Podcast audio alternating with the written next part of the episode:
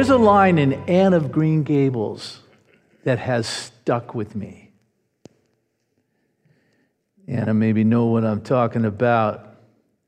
As Anne finishes recounting all of the recent blunders in her life, and they seem to accumulate day by day, uh, her mentor rejoins Isn't it nice to think that tomorrow is a new day with no mistakes in it yet?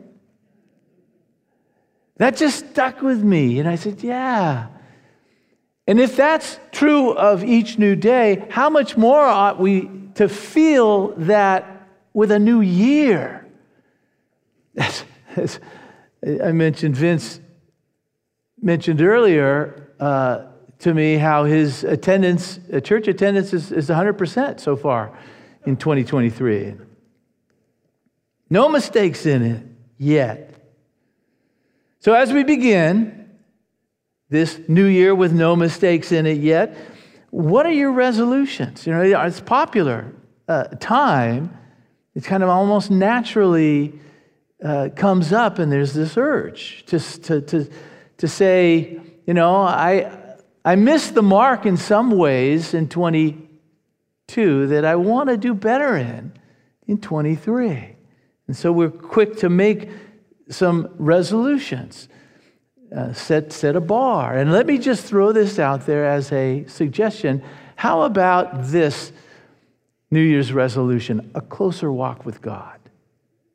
Does that resonate with anybody?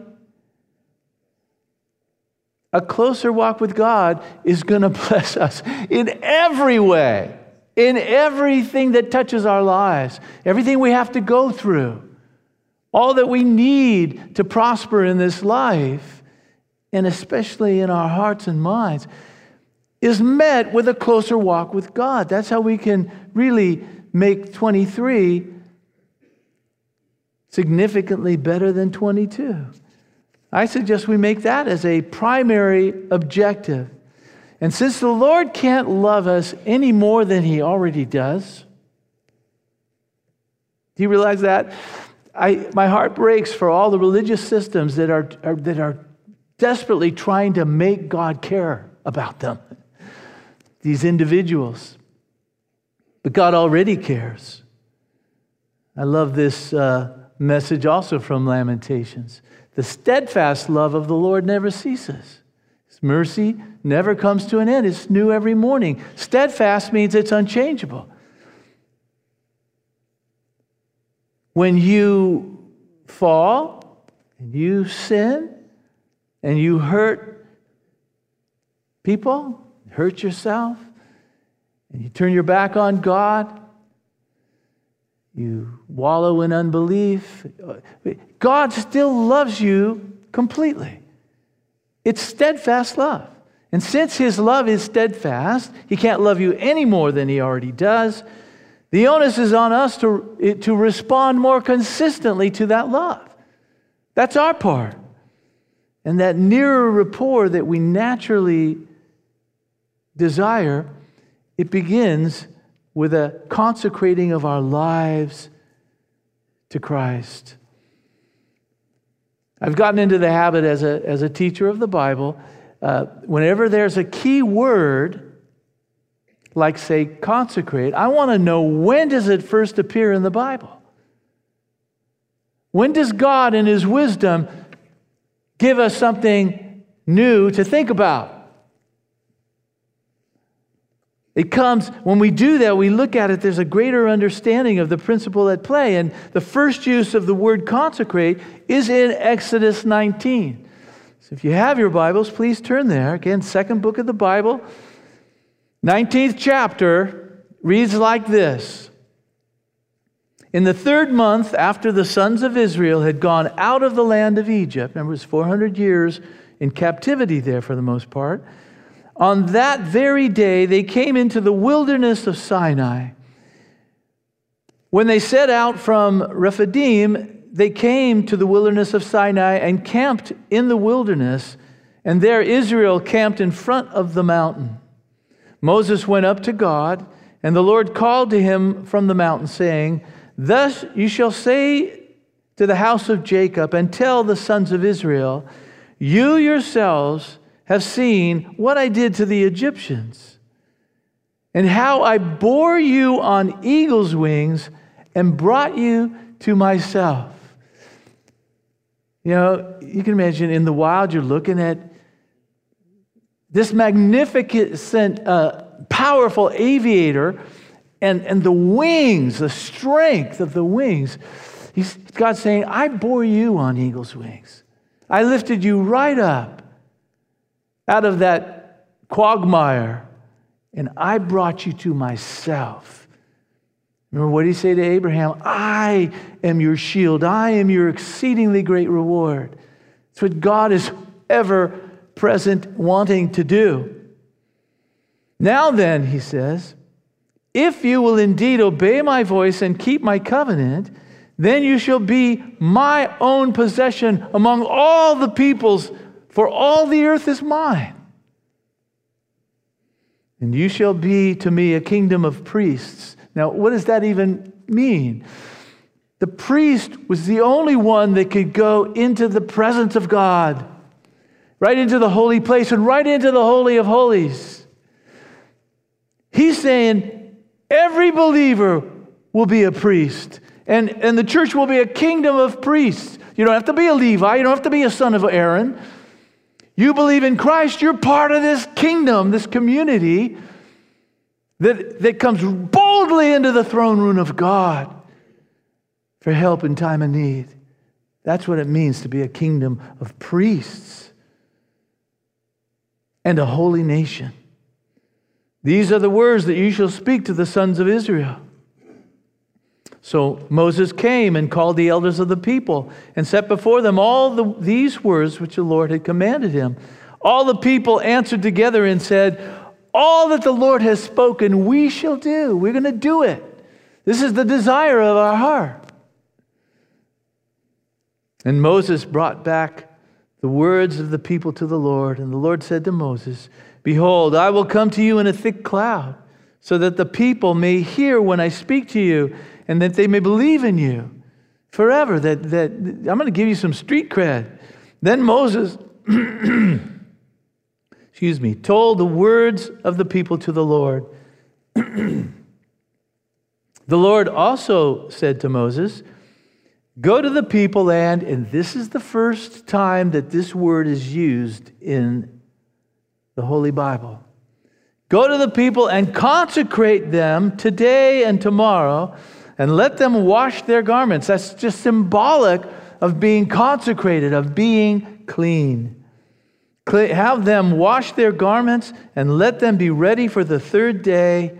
For on the third day, the Lord will come down from Mount Sinai in the sight of all the people. The original language with which basically the Old Testament was written is Hebrew.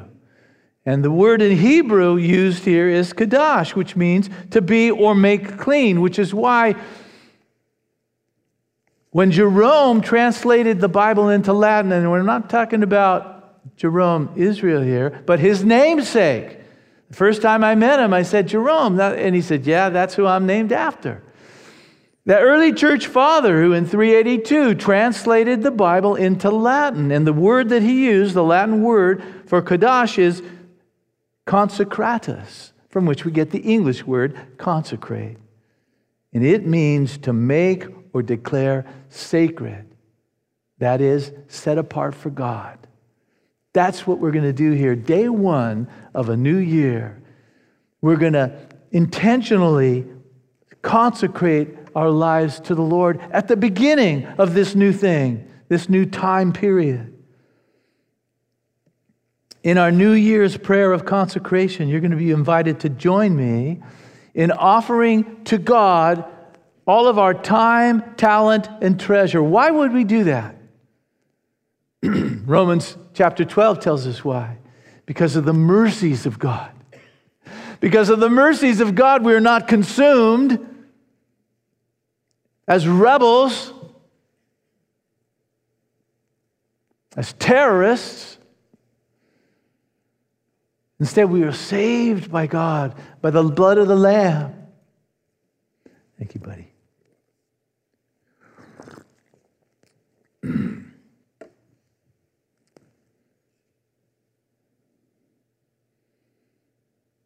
by the mercies of God, we offer up our bodies a living sacrifice. We offer up the totality of our being to God. As was said, Bill mentioned it, for His good pleasure. That's why we were created. We should do that even if God is not merciful. But because He is merciful, that's all the more reason why we just lift up our body, a living sacrifice to God. And what are the benefits of a consecrated life? And I'll end with this. Verse 4 of our text God will bear us on eagle's wings and bring us to Himself every day. Every moment, every time we, we just be still and know that He is God, and we just offer up our lives a living sacrifice for His good pleasure. He will prosper us with His presence. And it says that in His presence is fullness of joy. The things that make life significant and meaningful, peace, hope, all of these things we will enjoy the fullness of. But it only come, it doesn't come with a, as I said earlier, a laissez-faire kind of attitude toward God. It comes with that consecrated life toward God. So we're going to pray right now. And in fact, I'd like to begin, if everyone would just take a moment, just to bow your hearts before God. And let's have just a time of just silent prayer where every but individual here would act upon this message. is take a moment, a moment of silence, to willfully offer up your body at the beginning of the year a living sacrifice. Let's do that now.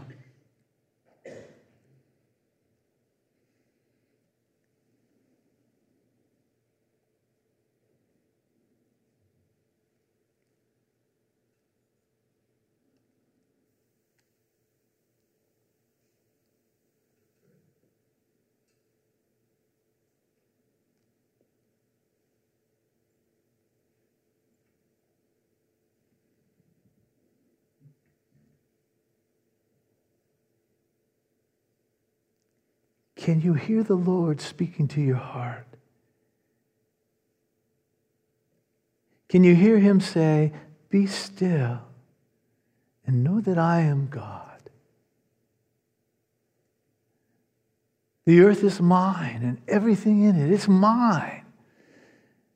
And I will lift you up on eagle's wings and bring you to myself if that's what you want.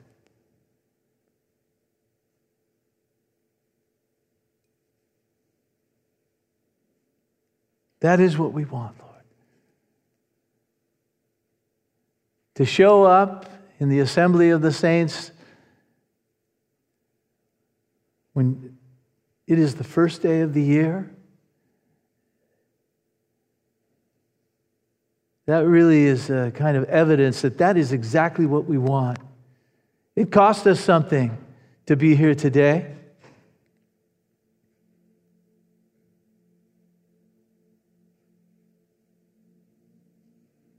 But you are our reward, Lord.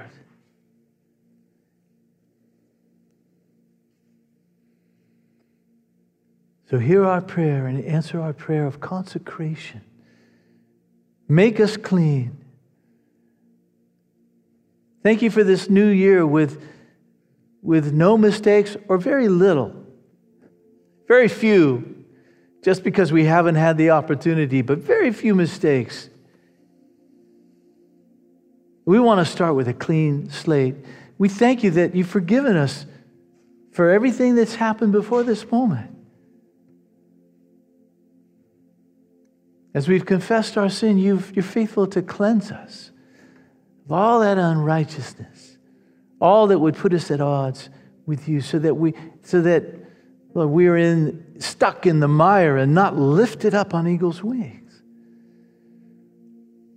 We repent of all that unbelief, Lord. We look to you. We offer up our body a living sacrifice. Here we are. Make your home in us. My heart is your throne. Take it. Rule and reign in me, Lord. This new day, this new year, for your good pleasure. And everyone who agreed said, Amen. Amen.